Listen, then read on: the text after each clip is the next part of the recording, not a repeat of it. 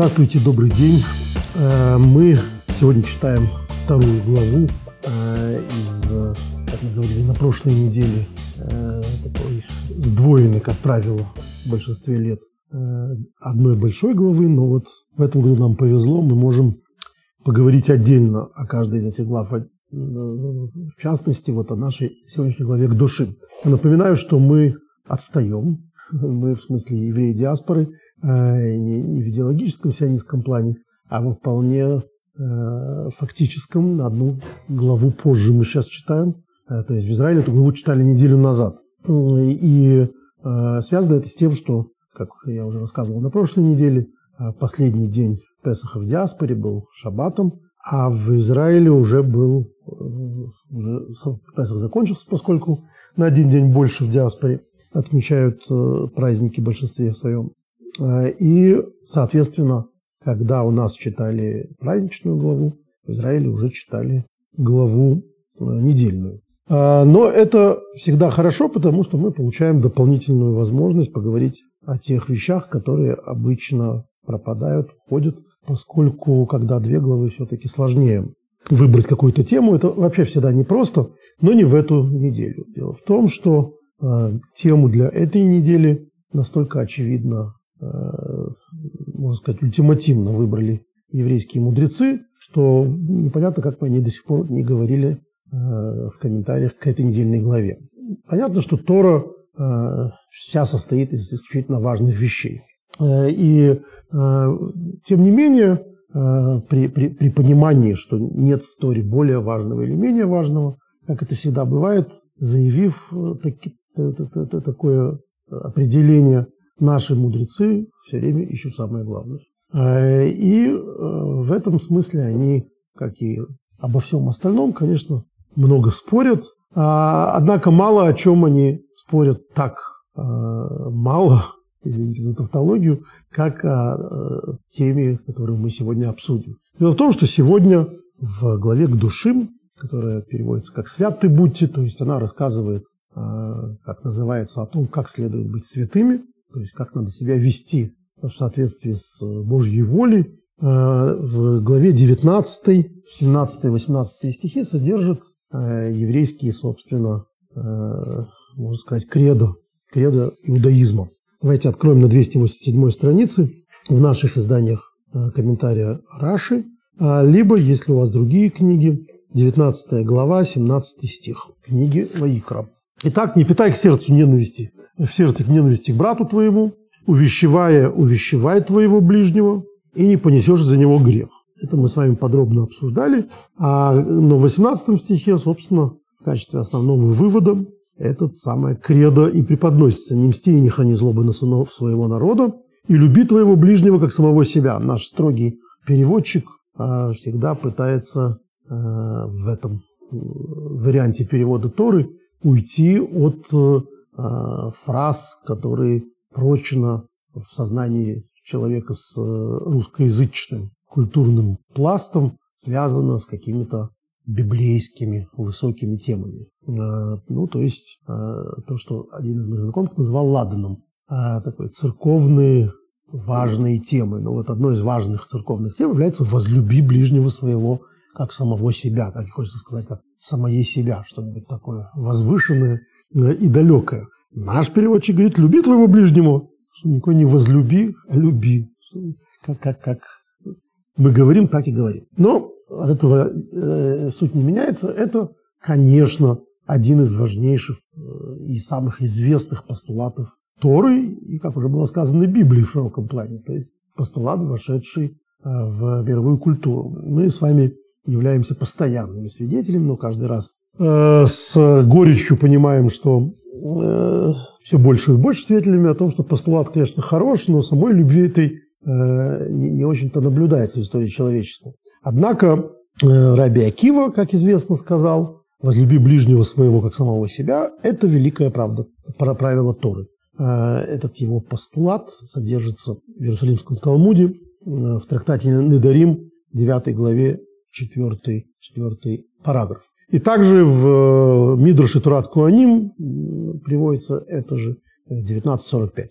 Э, тут надо сказать, что, э, как уже было заявлено, то, что это основной постулат Торы, это в общем общее место. То есть не то, чтобы с Раби Акивой в этом смысле кто-то спорит. А от имени Аризаля, например, то есть такой, если Раби Акива – это гигант того, что называется законодательной, открытой части Торы, то Аризаль – это такой Раби Акива Кабалы. А, это один из основоположников Кабалы, а один из изводов Кабалы.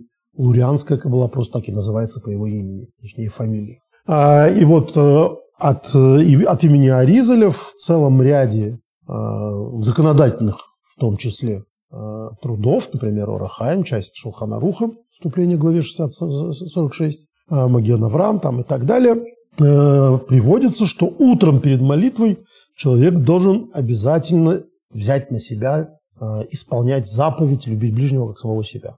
Э, Рейна Микабела, Лами Сватаце, Асешел Варафтарях Камох. Интересно, что это правило, что человек должен это сделать, прописано даже в некоторых хасидских сидурах. Прямо в молитвеннике написано, человек должен произнести перед молитвой вот эту вот формулу принятия на себя любви к ближнему. А я, кажется, уже рассказывал, э, написано это так в Сидуре. Должен сказать то-то, то-то и то-то. Или правильно сказать то-то, то-то и то-то. И один из замечательных, э, самых знаменитых хасидов нового времени, э, Мендел Футрофас, произносил, и кто-то это услышал, он так и читал вслух. Правильно сказать, возлюби ближнего своего, как самого себя. Когда его спросили, зачем он говорит это правильно сказать, то есть ремарку суфлерскую, он сказал, что иначе бы он врал, потому что сказать, что он на себя принимает эту заповедь, это громко сказано. Правильно сказать, это, это он готов подтвердить, правильно, правильно говорить. Э, в этой остроумной, очень хасидской шутке очень маленькая доля шутки и великая доля правды, потому что э, при, как уже сказано, несомненности этого постулата мы сегодня поговорим о том, насколько он представляется не нам, а поколением еврейских законоучителей более чем сомнительным. Э, насколько заявление о том, что это главное правило Торы, не только трактуется э, по-разному, но, но и воспринимается как нечто совершенно э, невозможное, скажем так. Начнем с самого Раби Акивы. Раби Акива нам оставил вот такой постулат. И вот раз он оставил такой постулат, то, соответственно, ему и отвечать. А, и э, именно Раби Акиву приводит в пример, а, оспаривая это мнение, выдающийся комментатор Торы Рамбан, Раби Муши бен Нахман, Нахманит.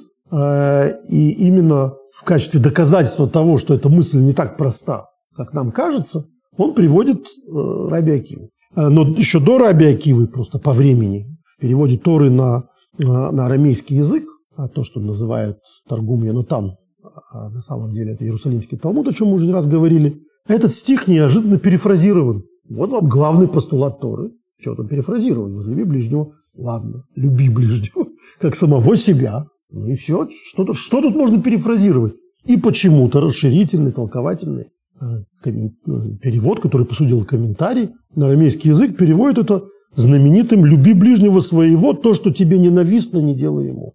Это же сказал Гилель Азакен, старец Гилель в известной истории, когда э, к нему и, и к его вечному оппоненту Шамаю в разное время пришел, как сказано, Гер, ну, конечно, это еще не Гер, то есть не, не принявший иудаизм, а интересующийся, заинтересовавшийся в иудаизме, просят сформулировать главный постулат Торы на одной ноге. И то, что Шамай воспринял как издевательство, и в результате его избил э, каким-то, значит, своим там прибором строительным, то, потому что что это за желание узнать об иудаизме на одной ноге? Это оскорбляет наш разум, такое желание. Что, так примитивно, что ли? А это я пытаюсь понять чувство Шамая, почему он это сделал. Елена Закен ничего такого не, не, не сделал, а, а действительно, пока тот стоял на одной ноге, фигурально, объяснил ему, то, что ненавистно тебе, не делай другому.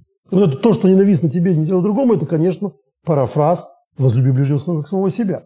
Но почему не сказать напрямую, тем более, что это главный постулат Торы. Возлюби ближнего как самого себя. Почему он говорит, не, не сделай другому то, что ненавистно тебе. В этом видна э, какая-то напряженность. В этом чувствуется какая-то э, необходимость пояснения некоего принципа, который так сам по себе не ясен. Ну, э, в случае с Елелем и Шамаем это еще более выпукло, то есть, точнее, Хилеля уже с этим Гером. Ты должен сказать человеку правду, и у тебя язык не проворачивается сказать, что иудаизм – самая малость. Люби ближнего своего как самого себя. Потому что что же это за э, принцип, который кажется совершенно неисполнимым. Вот как об этом пишет э, Рамбан. Э, дело в том, что Рамбан, он в этом смысле представляет целую школу. Мы будем читать Рамбана, но то же самое в разных вариантах говорит и Ибн Эзра. Э, посмотрите его комментарий на Ваикра, благо он есть на русском языке. Э, и э, в Талмуде, э, в Тубот 37б, в Санедрине 45а, в Псахим 75а, в Бавакаме 51а, в Соте 8б, в самой Мишне Недарим 65б. И из этого стиха, простого стиха, возлюби ближнего своего как самого себя, выводит целый ряд подробных законов, которые э, касаются, ну, скажем так, частности. Не какого-то гигантского, большого э, этического принципа, а частности. Например, э, в, в Талмуде, в местах вышеупомянутых, из этого стиха выводятся законы о том, что преступника, приговоренного к смертной казни, следует умертвить так, чтобы он претерпевал как можно меньше моральных и физических страданий. То есть тот, который не вызывает желания его пожалеть или, скажем так, уверенности в том, что его надо жалеть. Тем не менее, вот уже есть приговор, его надо э, казнить. Он приговорен к смертной казни. Э, Талмуд говорит, что его надо приговорить, э, исполнить смертную казнь минимально болезненно. То есть вот даже в такой ситуации надо проявить любовь. Но это такая частность. И даже не учитывая того, о чем мы не раз говорили, что в другом месте Талмуда написано, что смертную казнь по приговору суда, который, собственно, и должен был прислушиваться к этим сентенциям, приводили в исполнение то ли раз в 7 лет, то ли раз в 70 лет. Вот главный принцип Торы, он про преступника, которого, значит, надо казнить, и, и при этом поскорее и по, по, как можно менее болезненно. Странно. Странно главным образом то, почему а, не выучить простую вещь – люби ближнего к самого себя. Я, кажется, рассказывал когда-то хасидскую шутку, по-моему, Магида из Кожницы, что люди столько э, создали комментариев к речению из Деколога, из Десяти заповедей, о том, что означает «не укради», что, кажется, они забыли, что воровать нельзя. То есть вот все они узнали, это не шутка, действительно, э, Талмуд не выводит из этого закона запрет воровства. Запрет воровства находится в другом месте в Торе. А из этого закона выводят запрет киднеппинга, э, хищения человека ради выкупа. Ну или ради выкупа, а еще с каких-то соображений. В общем, людей нельзя воровать. Но этому есть каждый раз, мы уже говорили, что талмудическая логика, она на самом деле при близком рассмотрении, если у кого получится, есть лишние лет 90, то близко рассмотреть эту логику можно. И понять тогда, что это действительно железная логика, что действительно не по прихоти э, игр разума мудрецы почему-то не хотят из простого текста выучить простой смысл. А это мешает, этому мешает целый ряд логических построений и четкого понимания, как этот текст устроен. И то, что прохожему кажется очевидным, оказывается вовсе не очевидным. А то, что ему не кажется очевидным, кажется, оказывается, после того, как изучили эту логику, очевидным. Такое вот научное литературоведение, то есть э, гармония э, практически поверенная алгебра, а не наоборот. То есть все там соответствует четким принципам. А, ну вот ровно то же самое можно сказать об этой заповеди. То, что мы видим такие ухищрения в попытках не сказать простую вещь, а выучить что-то другое, это потому, что э, с этой заповедью что-то не так. Что-то с ее простым смыслом непонятно. Ну вот до того, как мы начнем читать Рамбана Нахманида, Торат Мима, э, известный комментарий к Торе, говорит э, простую вещь. Как можно приказать чувство? Как можно, вы можете заставить вести себя соответствующим образом. Не можете сказать «возлюби». Нельзя заставить любить насильно, нельзя заставить любить. Это понимали еврейские мудрецы. Нельзя по приказу заставить любить Родину. Можно заставить соблюдать ее законы. Но любить, мы отдельно говорили, что даже возлюби Бога. Постулат из «Слушай, Израиль» тоже вызывает масса комментариев и сомнений и вопросов. Как можно заставить чувствовать? Это вопрос, лежащий на поверхности, и уже, не ли, кажется не таким простым этот постулат. Возлюби ближнего к самому себя. Не веди себя так, как будто ты его любишь, а возлюби уже непонятно. Кроме того, этому постулату мешают э, целый ряд э, логических, например, постановлений. Как самого себя. То есть я должен по отношению к другому себя вести ровно так, как я себя должен вести к себе. по отношению к себе. Ну вот просто, в, что называется, в проброс один из законов Шухана Руха, законодательного труда Раби Шнеур Залмана Излят, например, в законах о э, шаббате, ну, не, имеет отношения только к шаббату, он отдельно разбирает Э, закон о том, мы знаем, что ради спасения человека себя.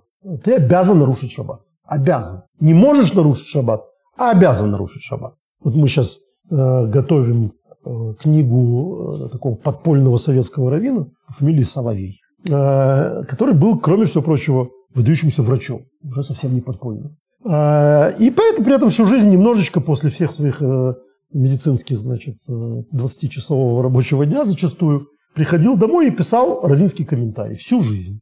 Мы их сейчас издаем. А, и вот этот э, Соловей, он пишет, среди прочего, объясняет, почему он никогда не занимался равинской практикой, почему, будучи, несомненно, одним из самых образованных в еврейском законодательстве людей, живущих, живущих в Советском Союзе, он при этом не был официальным раввином. И он сказал, э, сказал простую вещь. Я не, с довольно зрелого возраста, с довольно юного возраста не соблюдал ни одного шаббата что очень соблюдал ни шаббата. Он был врачом. И поэтому, как врач, не было ни одного шаббата, чтобы он его соблюдал так, как соблюдают другие религиозные евреи. Врач обязан нарушать шаббат. А, врач, например, в Израиле, религиозные врачи, я знаю таких и здесь, носят в шаббат обязательно с собой что-то вроде пейджера. То, что делать по закону нельзя. Они обязаны это делать, потому что не занимаются спасением жизни. Все не так просто. Вот в Шухана как раз Раби Залман подробно занимается вопросом, где эти пределы спасения жизни. Но, среди прочего, там он затрагивает такой вопрос э, и, и выносит постановление. Если ты видишь, что тонет корабль, и э, на море буря, ты не имеешь права пытаться спасти оттуда людей. Почему? Потому что ты рискуешь собственной жизнью. Буря, ты утонешь, спасешь ты их или не спасешь, большой вопрос, но главное – хаеха кадмим. Человек обязан спасать свою жизнь в первую очередь. Это постулат, который человеку нееврейской культуры очень часто просто невозможно понять. Ну вот, например, э, уже сейчас э, при всех мифах э, о евреях, включая озвученный сегодня министр, а, аж министр иностранных дел Российской Федерации, есть, существовал тысячелетиями мир о том, что евреи не воины. вот не солдат. Конечно, этот миф сильно подрывался различными полководцами евреями, там в Испании какой-то древний, никто о них знал. Э, Вторая мировая война поколебала этот миф. Евреи вот, на третьем месте, кажется, среди героев Советского Союза, совершенно непропорционально. И э, среди погибших, и среди призвавшихся просто впереди планеты всей. А в Америке так, так вообще. Э, но главным образом израильская армия. Вот главный ответ значит, всем клеветникам. Вот такая героическая армия, которая, значит, сдерживает натиск, или сдерживала, по крайней мере, натиск э, в окружении врагов. И почему в прошедшем времени? Потому что уже не сдерживает, потому что уже враги не, не такие враги, как раньше уже. С, с двумя из них э, дипломатические отношения. А в 1948 году никаких дипломатических отношений не было. И вот, значит, семь арабских стран, огромных держав должны были за э, два дня, наверное, смести этот Ишуф, это странное образование. Ну, не вышло и не выходит. И эти войны все время продолжаются. Вот, значит, какие евреи-герои. Просто э, из греческих мифов. И вот когда рассказываешь людям, э, в общем, непредвзятым, что при этом в, чуть ли не в уставе, ну, по крайней мере, э, может быть, не в документе устава, но среди правил израильской армии, если солдат попадает в плен, он должен рассказать врагу все, что знает, то есть он не должен ничего скрыть, он должен сказать все. Почему? Потому что главным образом он должен спасти свою жизнь. Вот это главное. Главное правило – ты обязан спасти свою жизнь. Нет, и поэтому армия устроена так, что ничего там особенного знать не может, и только все вместе что знают. Но это уже проблема начальства. Героизм погибнуть, но не, не рассказать – нет такого. И это, конечно, выходит из э, корнями, корнями из еврейской религиозной морали. Вот эта религиозная мораль, твоя жизнь, это не, не совсем то, чем ты можешь распоряжаться. Ты не имеешь права только кончать жизнь самоубийством. Но не имеешь права рисковать собой в той ситуации, когда ты погибнешь, безусловно. Нет. Дальше вопрос, ради чего и так далее. Ну вот, это закон, да, который уже как бы немножко очевидно для нас, что возлюби ближнего своего как самого себя. Нет, не как самого себя, немножко меньше. Ты самого себя должен спасти и не должен спасать другого чужой, спаси... чужой ценой своей жизни. Тут же человек, который знает историю, задастся вопросом, а почему же мы видим примеры самоубийственного поведения евреев, за, скажем, то, что называется кидуш Ашем, за веру, или, скажем, поведение советского хасидского там, подполья, когда вообще ради какой-то непонятной, зыбкой цели там, учить 8 детей люди шли на, смертную, на смертельную опасность. Ради чего? Это же запрещено. И это непростой вопрос. Это называется медат хасиду. Это больше, чем требует от тебя закон. То есть, принципе, когда э, возникает вопрос, что такое хасид, хасид не, не в конфессиональном плане последние 200 лет, а как понятие благочестивый.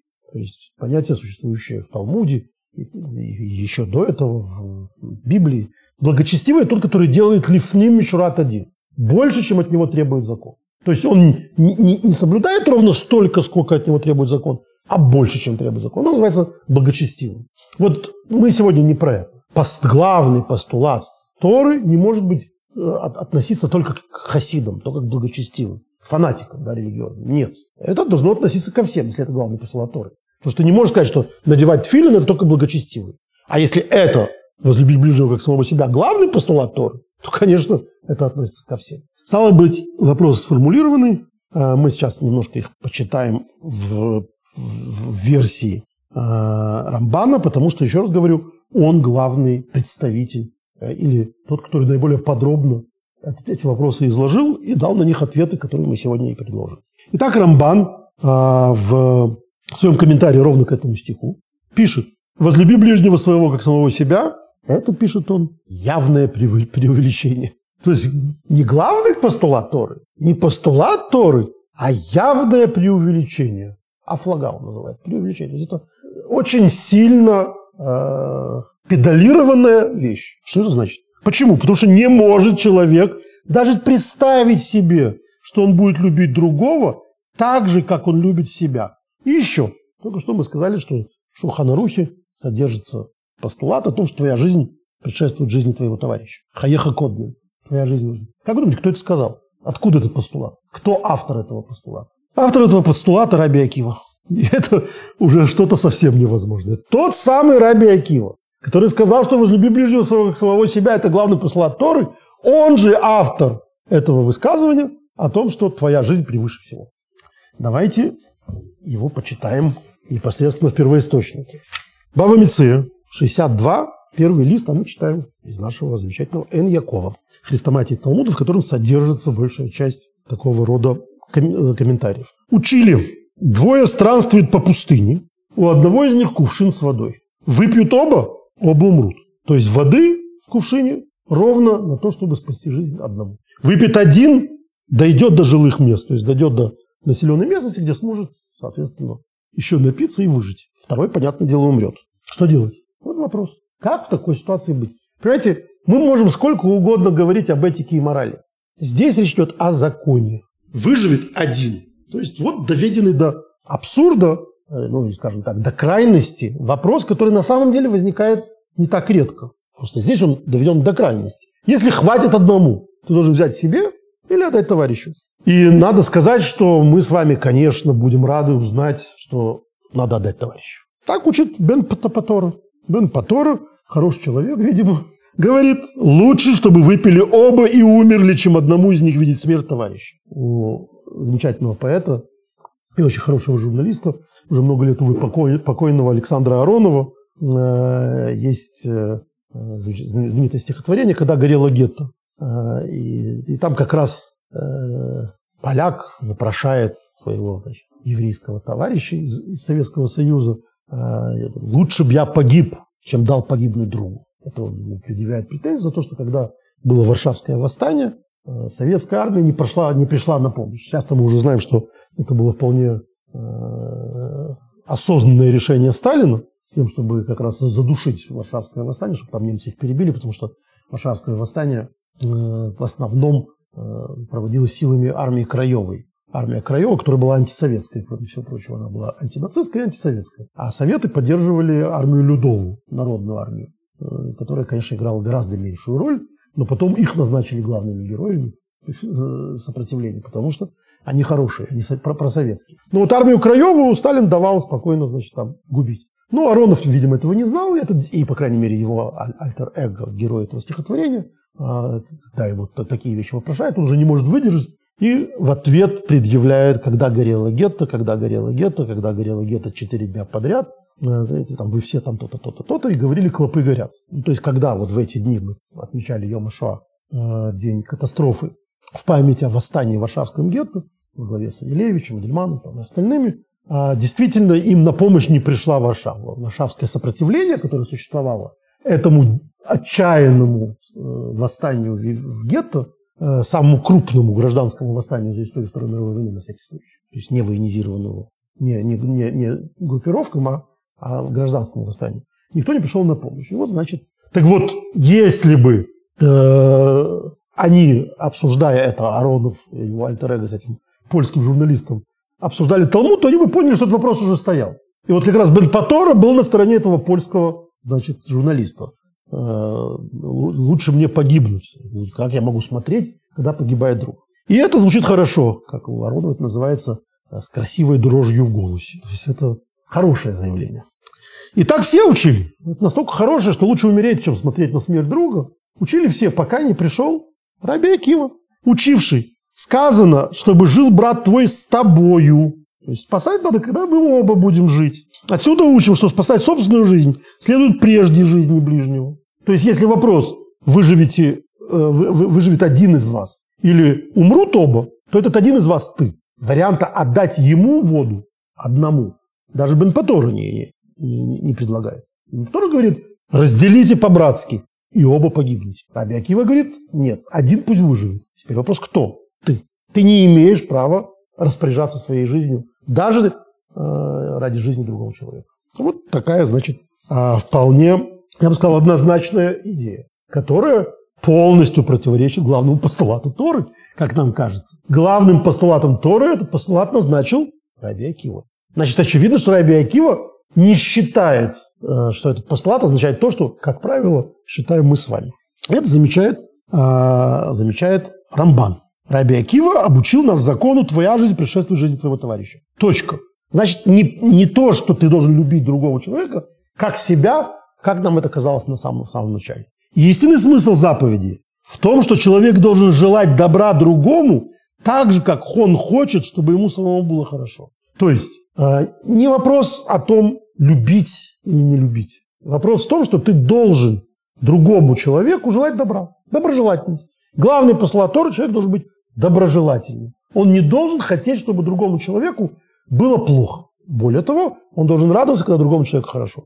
Так говорит Раби э, Моше бен, бен Нахман, Рамбан. А, поэтому в Торе не сказано, и вот тут он занимается грамматикой. И эта грамматика, она заставляет с ним полностью соглашаться главному грамматика. То есть не с ним соглашаться, он жил задолго до него, но именно он то же самое формулирует из грамматических соображений, кто у нас главный грамматик? Конечно, Ибн. Раби Авраам Ибн в качестве комментатора Торы главный представитель того цеха, который стоит на смысле слов. И говорит, что очень многие комментарии исходят из того, что просто иврит плохо знают.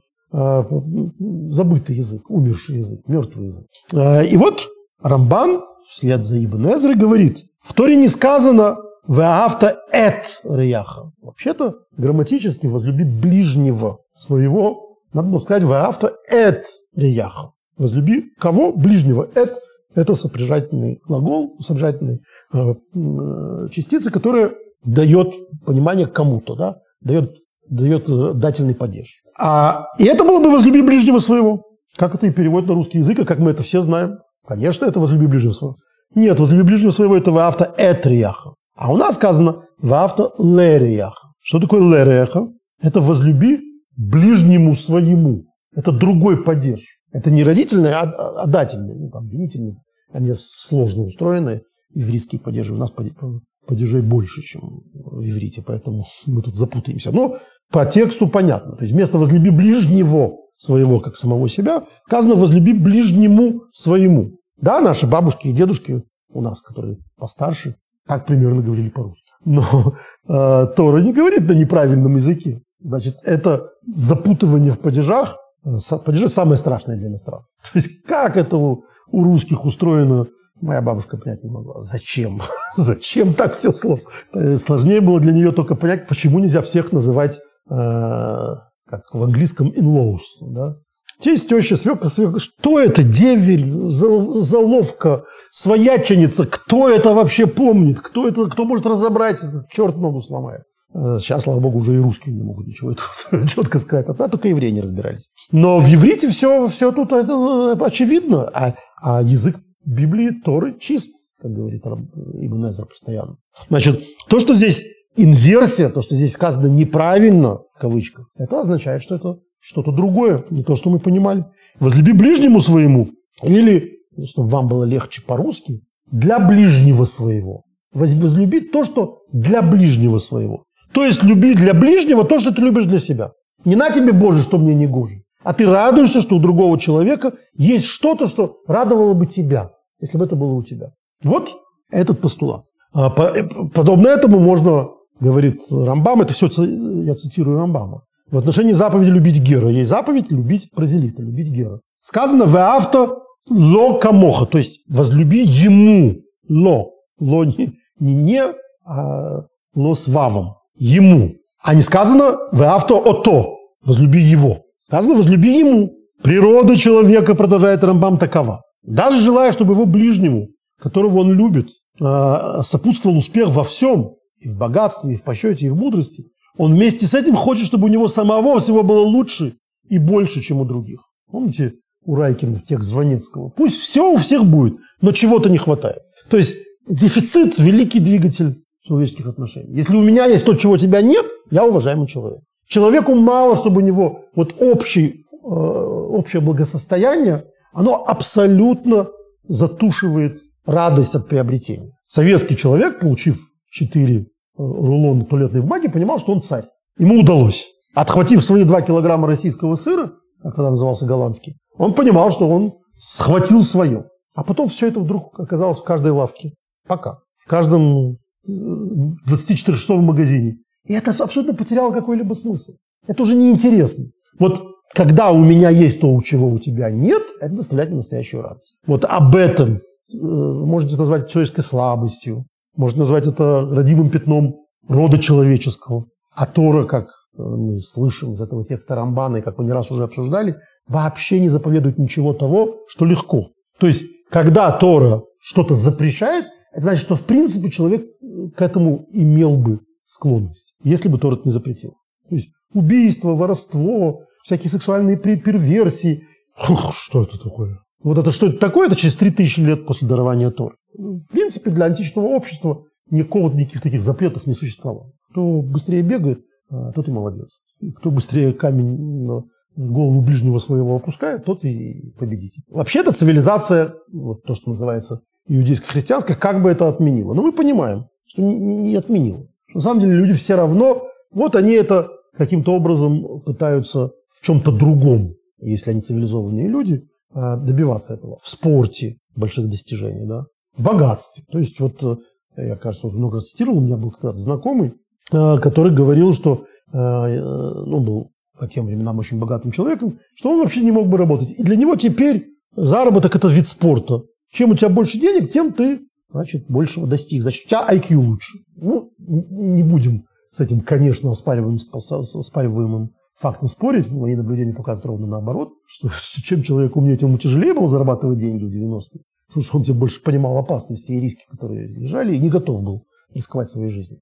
Но тем не менее, это вот я хочу то, чего нет у других. Это двигатель, это амбиция. Ну, мы не будем сегодня говорить о том, хорошая ли это амбиция. Стоит ли хотеть быть лучше других в своем деле, да, как в хорошем советском сериале э, «Визит Минотавру» э, объяснял скрипач, который был number one, а потом в молодости поломал запястье и уже не мог быть number one, ну, а мог быть number five. Он говорил, нет, человек должен быть всегда хотеть быть первым. Номер два человека не должно быть устраивать. Если ты хочешь быть номер два, ты не будешь и номер два тоже. И это то, чему, собственно, учили еврейские родители детей. То есть не то, что ты получил пятерку, ты должен знать на десятку. Ну, это, конечно, еще и гримасы советского э, антисемитизма такого, полулегального, полугосударственного. Но э, это, да, это, да, это двигатель. Это э, когда человек пребывает в спокойном таком э, сытом состоянии, он, наверное, меньше может и хочет добиваться, чем человек, которому надо что-то обходить, какие-то препятствия. И в этом смысле амбиция, то есть э, самодостаточное препятствие, когда человек сам себе создает препятствия, это двигатель. Поэтому об этом мы говорить не будем. Но а, а между этим и шажком другим не радоваться или переживать из-за того, что у другого тоже что-то есть. Один шаг. И вот этот шажок Тора говорит, не делай. Остановись, так объясняет Рамбан. Ты можешь хотеть, чтобы у тебя все было, но ты должен радоваться, когда у другого тоже все есть. То есть подход, пусть у меня ничего не будет, но пусть у соседа сгорит корову. Э, это вот полная противоположность этого главного постулата Торы.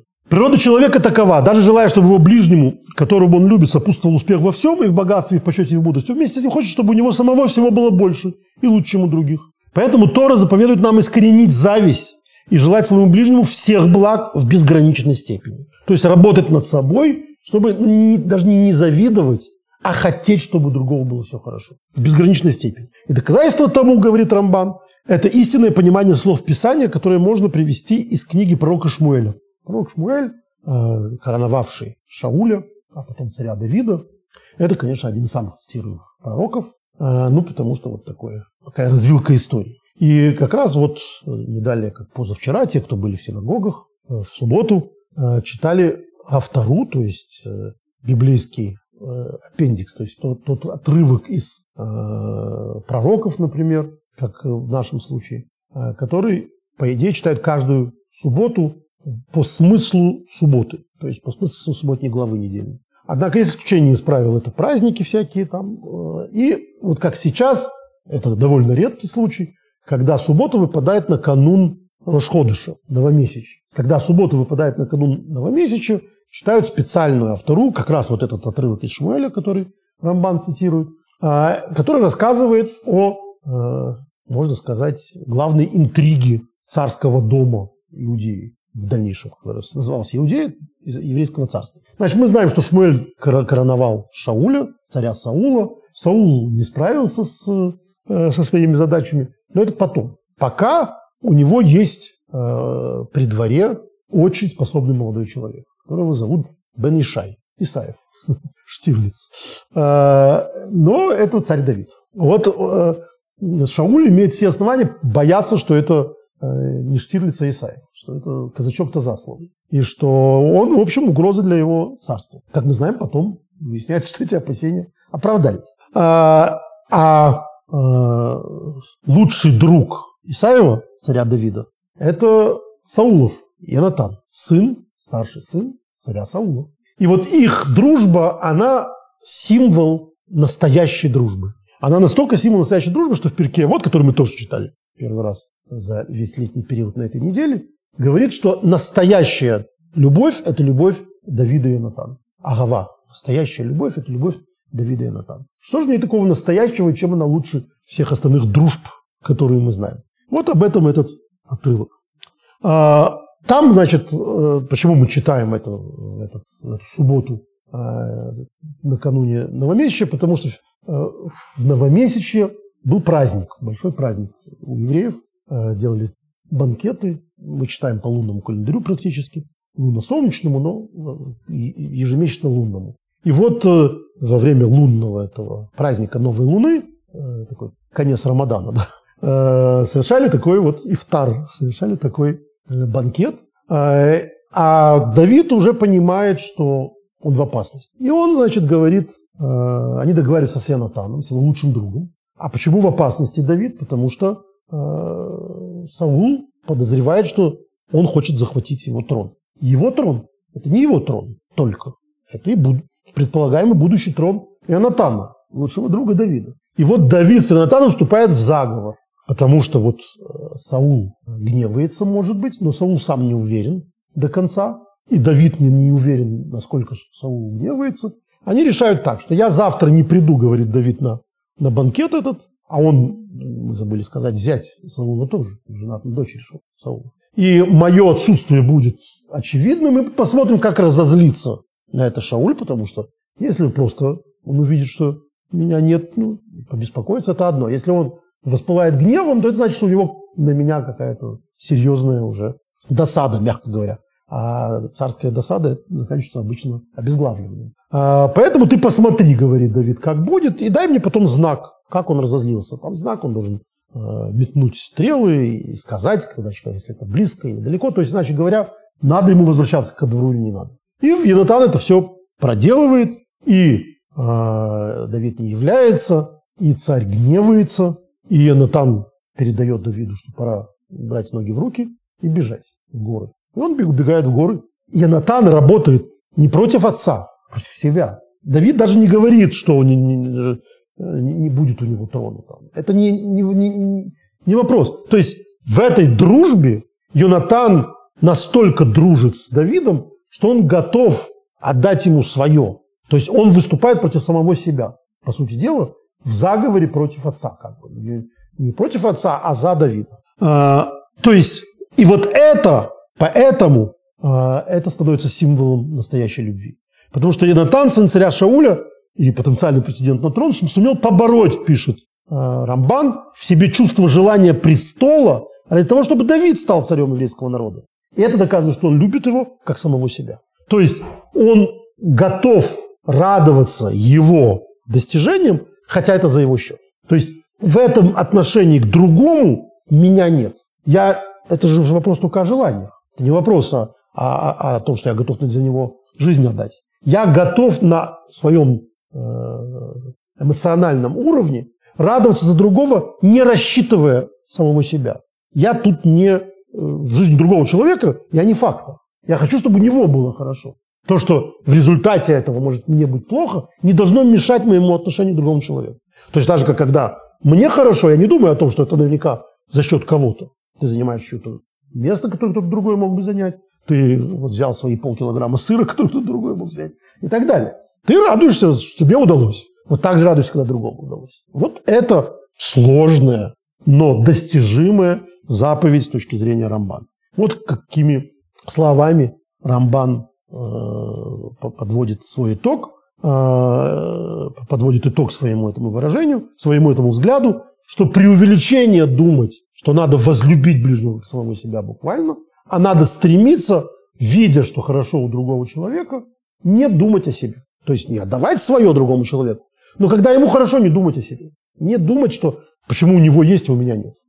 То есть в чем принципиальная разница э, между этим, что Рамбану кажется исполнимым, и тем, что Рамбану кажется в простом смысле неисполнимым. А, это то, что заповедь не в том, чтобы активно делать другому добро, а в том, чтобы устранить все то, чтобы, что этому мешает. То есть не надо требовать от человека отдать свое, но не мешать этот человек этого тоже требовать может. Не мешать ни, ни помыслами, ни делами благополучию другого человека – это действие. Это Тора может, э, может достичь. То есть доказательство этой слов Раби Акива, что твоя жизнь предпочтительнее, это э, здоровая логика, не может быть такого, чтобы человек относился к ближнему в точности как к себе. Третье, то есть первое, это вот это, это, это логика, что не, не, невозможно такого потребовать человека. Второе, то, что сам Раби Акива говорит, что твоя жизнь предпочтительнее. То есть, когда вопрос о жизни и смерти, ты выбираешь себя, свою жизнь. А третье – это грамматика. Для ближнего, а не ближнему. То есть, э, это написание стиха о том, что говорит о том, что то, что у ближнего должно тебя радовать а не для самого, а не сам ближний. Заметим, кстати, что на эту форму написания, вот этрияха, вместо этрияха, лерияха, обращает внимание э, все комментаторы Писания, которые занимаются этим стихом. Это Вильнинский Гаон, это Сифра, это Балатурим, Мальбим и так далее. И четвертое, наконец, это вот эта история Шмуэля. Тут что интересно, э, в качестве этого комментария можно еще добавить, что вот что здесь знаменитый комментарий одного из Балтасфот, э, знаменитых французских комментаторов Талмуда, Пане Ахраза, он говорит так, что Лерияха, он тоже говорит, что это то, что у другого, что это заповедь беречь чужое имущество. То есть, если ты э, к другому относишься как к себе, то есть имеется в виду как к своему имуществу. Ты, проходя мимо э, потерянной вещи, не думаешь, что не мое. Ты, когда видишь, что там убежал, убежала корова чья-то, ты не думаешь, не моя. И когда видишь, что ты можешь какую-то вещь повредить, ты не вредишь чужую вещь. То есть э, это соседские взаимоотношения. Ты должен беречь чужое имущество. Поэтому Тосфот говорит «лэри яха». То, что у чужого. Возлюби то, что чужое, как свое. Это не в том смысле, что все, что плохо лежит, считай своим, а при том, что это остается чужим, ты к этому относишься так же, как ты отнесся бы к своему. Ты точно так же не будешь ему вредить, ты не будешь переносить забор, не будешь вытаптывать чужой газон, ну и так далее, и так далее. Тут надо вспомнить еще, что есть э, замечательная вещь, похожая очень на эту историю Давида с Янатаном, это э, то, что есть формулировка благословения детей, которые во многих еврейских общинах произносят каждый шаббат а перед кидушем или после кидуша отцы сыновьям и дочерям. Нас интересуют сейчас сыновья, потому что именно об этом этот комментарий.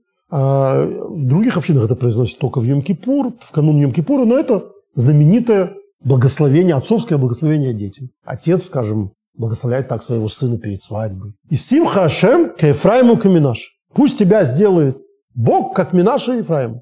Минаша и Ефраим. Почему Минаша и Ефраим? Минаша и Ефраим – замечательные персонажи Торы, дети Юсефа. Довольно дальние родственники нам. У нас есть праотцы прямые. Авраам, Исхак и Яков.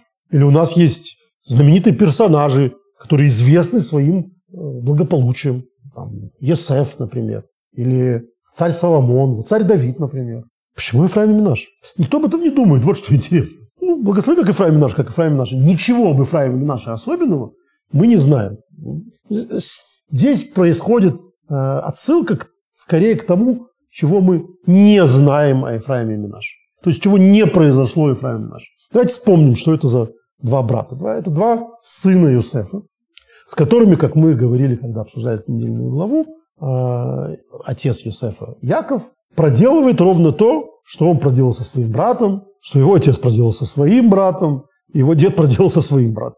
То есть пытается обойти а старшего перед младшим. То есть так же, как Яков получил благословение Сава, что, в общем, перевернуло всю историю его жизни, в частности, но и нашей, так и э, он, он делается с, с сыновьями своего, значит, любимого сына Иосифа. К нему подводят двух сыновей, старшего, которого звали как?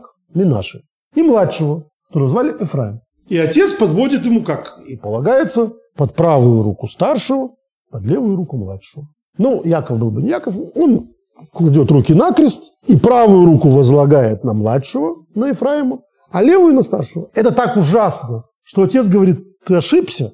Наоборот. Яков говорит, все, я сделал правильно, сынок. Этому тоже будет неплохо, но Эфраим будет благословен значит, двойной долей. Так первенец. И мы слышим, как себя ведет в этой ситуации Иосиф. Но мы не видим и не слышим, как себя в этой информации повел Минаша. И это первый раз, когда мы не, видим и не слышим такого. Мы знаем, как себя повел Исав, война до победного конца. Мы знаем, как, как, каким отношениям это привело между Исхаком и Ишмаэлем еще в глубоком детстве. И мы впервые видим, как такая явная несправедливость воспринята братом молча.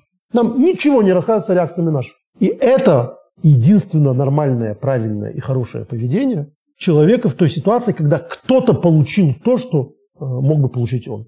Выключить себя в этой ситуации. Радоваться за другого. Мы не знаем, уж положа руку на сердце, радовался ли Минар. Мы видим, что он никак свое недовольство не проявил. Тора бы, кажется, э, если бы таковое было, об этом бы написала. Это есть такое, почувствовал в сердце и так далее. Нет, она ничего такого не пишет. И вот из этого можно сделать вывод, что она таким образом говорит. Да никак он на это не отреагирует. Вот брат, брат получил благословение, и хорошо. И так и должно быть. Вот это вы автор камоих.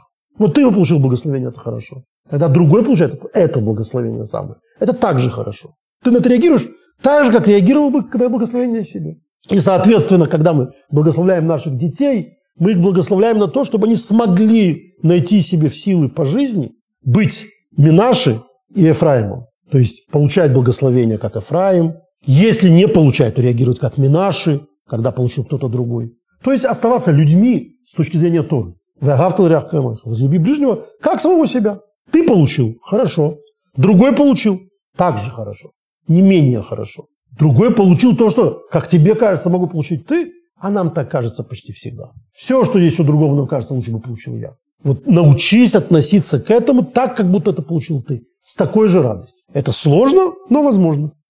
Почитаем еще Орахаим, э, который приводит дополнительный довод. Ведь мы же прочитали 17-18 стих. И надо сказать, для любви ближнему к своему, как к самому себе, ближний, прияха, то есть самый родной, очень не подходит вступление к этому стиху.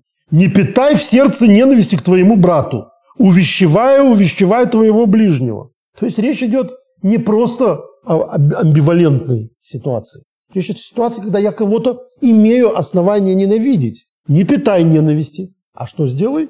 Не строй никаких козней. Скажи этому человеку. Поговори с ним. Предъяви ему претензии. Послушай его ответы. Не держи в сердце. А дальше, поговорив, не мсти, не храни злобу и возлюби ближнего своего к самого себя. Вот этого самого, который тебе вчера был врагом, которого, которого, которого есть основания ненавидеть. И ты эти основания увещевал, ты их высказал. И вы поговорили, все, закончено, проехали, пошли дальше. Теперь люби его как самого себя.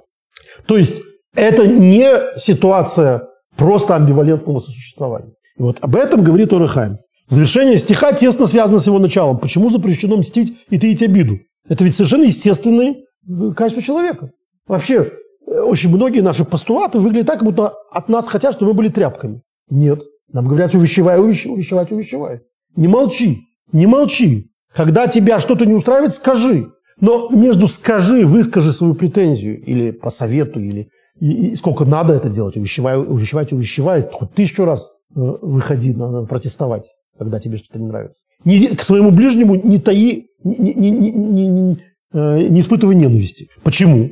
Потому что злопамятство и месть по отношению к ближнему показывает, что ты его не любишь. А Творец желает, чтобы все люди любили друг друга. Так говорит э, Орахай. Аналогично этому пишут и, и другие комментаторы Талмуда, в частности Марша, к трактату Шаббат 31а. Он учит из этого «возлюби то, что запрещено делать ближнему, зло, мстить, таить злобу и все остальное, что человеку ненавистно. То есть я не хочу, чтобы мне э, мстили и чтобы хранили на меня злобу. Это запрещено делать и по отношению к другому человеку. Но это, исходя из того, что мы сказали выше, не делай другому, что ты не хочешь, чтобы, чтобы делали тебе. Ты не хочешь быть объектом ненависти и, и мести. Вот как другому так себя не веди.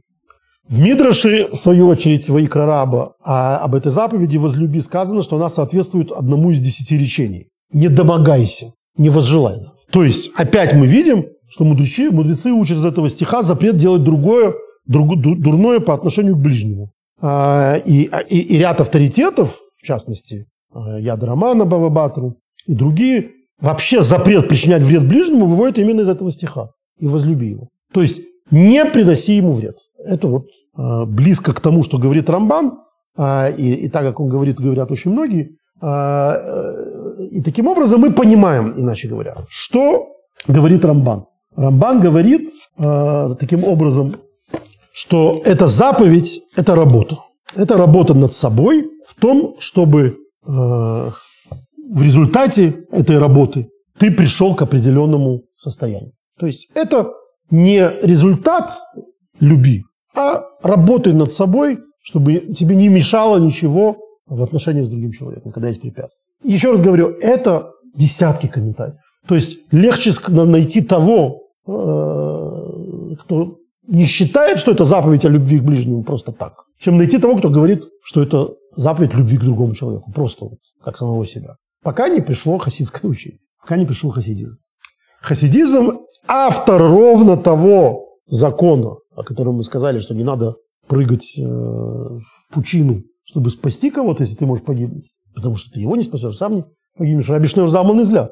Вот человек уж точно с двумя ликами. В смысле двуликий Янус, а в смысле что человек, который может посмотреть на это с точки зрения закона, может посмотреть с точки зрения работы над собой. Он же автор книги Таня. Представить, что это написал один человек, просто невозможно. Книга Таня – это глубокий этический труд о том, как человек должен работать над собой для того, чтобы никогда не, не оступаться. То есть она относится к человеку, который может оступиться.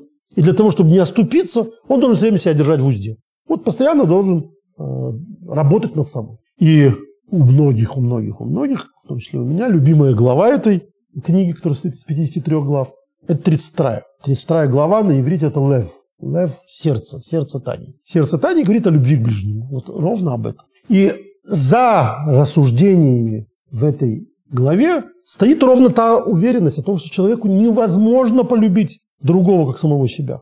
Это вне инстинктов человека. Инстинкт, что когда мне больно, это мне больно, я чужую боль так не чувствую. Инстинкт человека, что когда я голодаю, мне голоднее. Сытый голодного не помогает, не, не, не разумеет. Когда другому голоду, мне не так голодно. Да, одно дело сопереживать чужим несчастьям, а другому делу, дело, дело самому быть в этой ситуации. И сколько бы мы ни говорили, что мы себя чувствуем так, как будто бы это с нами происходит, не так. И это факт. Так что же, э, как человек может себя научить, тем не менее, любить ближнего как самого себя? И вот он исходит из совершенно понятной идеи. Он говорит о том, что да, все эти рассуждения, о которых мы говорили, они верны, когда речь идет о телесности человека, о материальном состоянии человека. Да, мне хочется есть больше, чем другому хочется есть в моих глазах. Был такой, э, я уже вспоминал, Варшавское восстание, где-то одним из этих, единственным выжившим из глав этого восстания, который принял на себя руководство восстанием после гибели Анилевича, был Марик Адельман, который стал потом в Польше выдающимся кардиологом, а потом был участником солидарности и, э, и, и, стал моральным авторитетом в таком польском обществе. И мы издали несколько его книг, а, книг из интервью с ним в том числе. А, и он поразительный человек вот с э, нравственной точки зрения, потому что вот он герой. Ну, герой просто невероятный, титан. Люди, которые встали после машины, против машины вермахта практически безоружными и, и, в общем, победили, да, то есть в том смысле, что немцы э, вынуждены были подкрепления вызывать там и так далее. И ему, значит, задают интервью, среди прочего, э, польские журналисты, спрашивают его, а вот правда ли, что а, когда были акции, то та площадь, когда евреи должны были идти там, когда туда было согнать, чтобы не было сопротивления, и уже более-менее понимали, что э, вот их будут увозить в этих грузовиках там, в лагерь смерти. Еще не, ну, не знали, что ну, никто не возвращался оттуда. Уже было понятно, что где-то их убивают. И евреи шли. Шли, известно, что стояли в очереди и, и, и грузились э, за шоколадку. То есть говорили, что вот шоколадка, вот может, могут идти. И он приходит в ярость, когда ему задают вопрос. Вы идиот, говорит сам журналист. Если бы вам две недели не давали есть, вы бы за шоколадку не то что пошли бы на грузовик, а вы бы другого загрызли. Вы просто никогда не испытывали настоящего голода. Я как врач утверждаю, что человек в состоянии голода не в состоянии собой управлять. Ему задают вопрос, но вы же не пошли? Говорит, нет, тут у меня тяжелое психическое заболевание, я не чувствую голода. То есть это вот такой вот, это ну, он в общем-то, то есть ему было очень важно, он, он все время доказывает, что они стали героями не, не, он пытается принизить свой, свой героизм. Говорит, мы были молодые, нам хотелось понравиться нашим девушкам. Ну, то есть он пытается вот этот вот невероятный героизм, они главные герои там, с еврейского сопротивления в историографии, да? Не, не те, кто вооруженные там в армиях были, это герои, конечно. Но тут вот эти вот юноши, которые и девушки, которые вот там восстали и в других где-то, они вот такие главные герои. Он пытался все время этот пафос снизить. Ему было очень важно, чтобы все было честно. Пафос это снизить. У него вот есть вот это вот э, одна, один довод, что это вот девушкам надо было, ну нельзя, молодые были, увидеть, что, чтобы девочки, девочки увидели, что мы там бежим или что-то такое. А второе у него было там, когда он рассказывал, что э, к самому начале, когда сделали гетто, а, их там завели в какой-то зал, там было огромное количество людей, и там была бочка. И эсэсовцы загнали Равина, старика, на бочку и стали выдирать у него волосы из бороды. И я для себя решил, я никогда не дам себя загнать на бочку. То есть вот такое упрямство. Вот так объяснил, что не быть, не оказаться на этой бочке, которой над тобой будет издеваться. Лучше погибнуть. То есть есть какие-то э, моральные или, или душевные критерии, которые заставляют тебя таки пренебречь своей жизнью. Вот о чем он говорит. Это ровно то, о чем говорит Таня. Что да, исходя из телесного, невозможно полюбить другого, как самого себя. И только презрение и отвращение к телесному и радость, и радость, связанная с душой, то есть когда человеку важнее его душевное состояние, когда ему важнее душевная чистота, назовем это принципами, э, знанием для себя, что тебе не должно быть гадко на душе. Это прямой и легкий путь для того, чтобы прийти к исполнению заповеди «Люби ближнему своего, как самого себя». Доступный каждой душе, как великой, так и малой. То есть, когда человек заставит себя нравственность, собственную чистоту хранить и, соответственно, теряя ее, испытывать такую же боль, как минимум, как от телесных проблем, то телесное отступит на второй план. И это, надо сказать, то, что во всех воспоминаниях, в крутом, крутом маршруте там, э, и в других гулаговских воспоминаниях рассказывается вот удивительная вещь. Э, мы же знаем, тюрьма ломает человека. Лагеря, ну, любого человека не свободу ломает. кого не ломало, самых хлипких интеллигентиков. То есть человеку, который мог себе в этом кошмаре вспоминать Шиллера, он мог противостоять всему. Почему? Потому что равноценность его достоинства была для него, э, равноценность телесного, так сказать, как минимум, была для него фактором. И в этом факторе его уже было не сломить. А, вот это, я бы сказал, главное, главное, а, главный ответ хасидизма на то, как эту заповедь, тем не менее, которую все считали невозможными, говоря о телесном исполнении, исполнить. И для того, чтобы рассказать о том, как, какой пример есть в Талмуде подобного поведения, которое здесь приводится только как постулаты у Рамбана и так далее, э, прочитаем мы одно из любимых моих, скажем, мест в Талмуде. Это Шаббат 127а.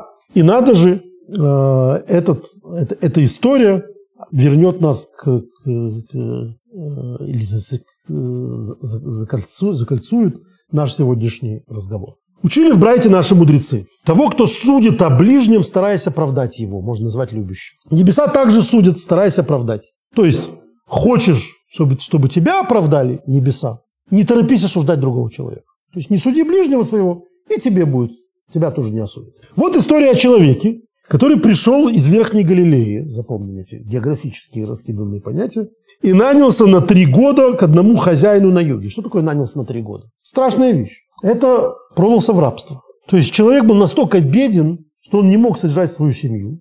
И он уходит в рабство, где его будут все эти три года кормить и поить, а потом на выходе отдадут деньги, чтобы таким образом содержать свою семью. В канун Йом-Кипура, то есть э, после этих трех лет, сказал этот работник хозяину, заплати мне, чтобы я мог вернуться домой и принести жене и детям пропитание. То есть вот три года он на него работает. И сказал тот ему, нет у меня денег. Ну, может, ситуация знакомая, знавали работодатели, которые так говорили. Но это конец, конец жизни. Сказал ему, тогда заплати плодами урожая. Он у него работал, судя по всему, на этих плантациях. Он знает, что у него есть урожай. Говорит, ну хотя бы, чтобы что есть моим детям, дай мне плоды. Тот ему говорит, этого нет у меня.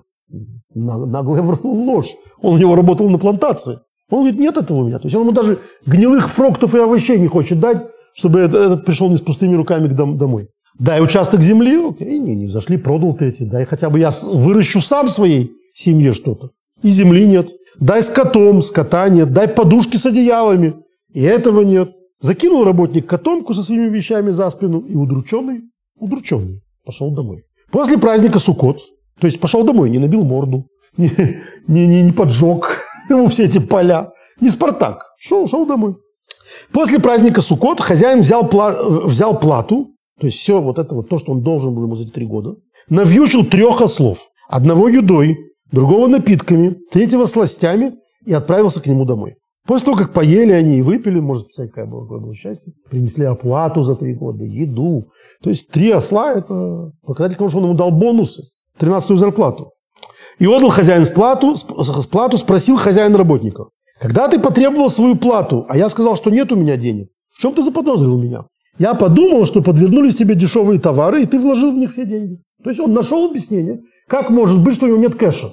Он все инвестировал, нет у него денег. Не может ему заплатить. А когда ты попросил дать скота, а я сказал, что нет у меня скота, в чем ты заподозрил меня? Подумал я, что ты сдал скот в наем. То есть нашел объяснение, как может быть, что у него действительно нет скота. А когда ты попросил у меня земли, а я сказал, что нет у меня земли, в чем ты заподозрил меня? Подумал я, что ты сдал землю в аренду. А когда я сказал, что нет у меня плодов, в чем ты заподозрил меня? Подумал я, что не отделил ты еще от урожая десятину, и запрещено тебе отдавать часть урожая. То есть он нашел все логические объяснения всему, почему он не обманул его, а действительно не, не, не может заплатить. А когда я сказал, что нет у меня ни подушек, ни одеял, это что, явная ложь. В чем ты заподозрил меня? Что все имущество ты посвятил обетам небесам. То есть есть такое понятие гэгдыш, когда человек ну, в состоянии духовного пыла говорит, все мое принадлежит храму. Все, точка.